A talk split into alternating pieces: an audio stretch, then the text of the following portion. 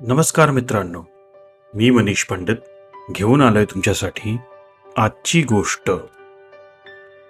मित्रांनो आजची गोष्ट आहे एका कार कंपनीची.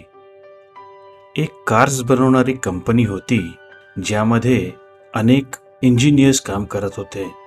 एका इंजिनियरने एका वर्ल्ड क्लास कारचं डिझाईन तिथे बनवलं आणि त्या कंपनीच्या मालकाला दाखवलं. कंपनीचा तो मालक गाडीचं ते डिझाईन बघून इतका प्रभावित झाला की त्याने त्या इंजिनियरला ती कार बनवायला सांगितले.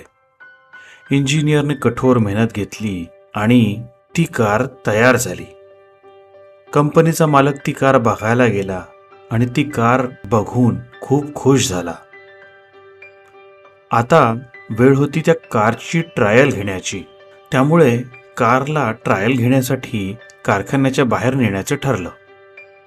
पण जेव्हा ते कार बाहेर नेऊ लागले तेव्हा त्यांच्या लक्षात आलं की कारची ही उंची कारखान्याचं जे बाहेर निघण्याचं कमान आकृती जे गेट आहे त्यापेक्षा थोडीशी जास्त आहे. इंच दोन इंच. इंजिनियरला खूप वाईट वाटले. कारण कार बनवताना अनवधनाने त्याने ही गोष्ट लक्षातच नव्हती घेतली. आता ती कार बाहेर न्यावी कशी? हा प्रश्न सर्वांपुढे उभा राहिला. कारखान्याचा पेंटर म्हणाला आपण कारला बाहेर नेऊ शकतो.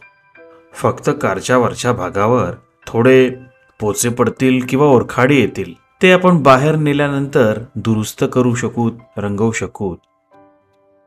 इंजिनियर म्हणाला त्यापेक्षा असं करू आपण हे गेट तोडून टाकू. कार बाहेर नेल्यानंतर गेट पुन्हा बांधता येईल. पण कंपनीच्या मालकाला मात्र या दोन्ही कल्पना आवडल्या नाहीत. कारण नवीन गाडी काढताना त्या गाडीला ओरखाडणे किंवा कुठलीही दुसरी तोडफोड करणं त्याला शुभ शकून वाटत नव्हता. गेटजवळ कारखान्याचा चौकीदार उभा होता. तो हे सगळं बघत होता. तो हळूच पुढे आला आणि त्याने विचारलं मालक मी काही सुचवू शकतो का?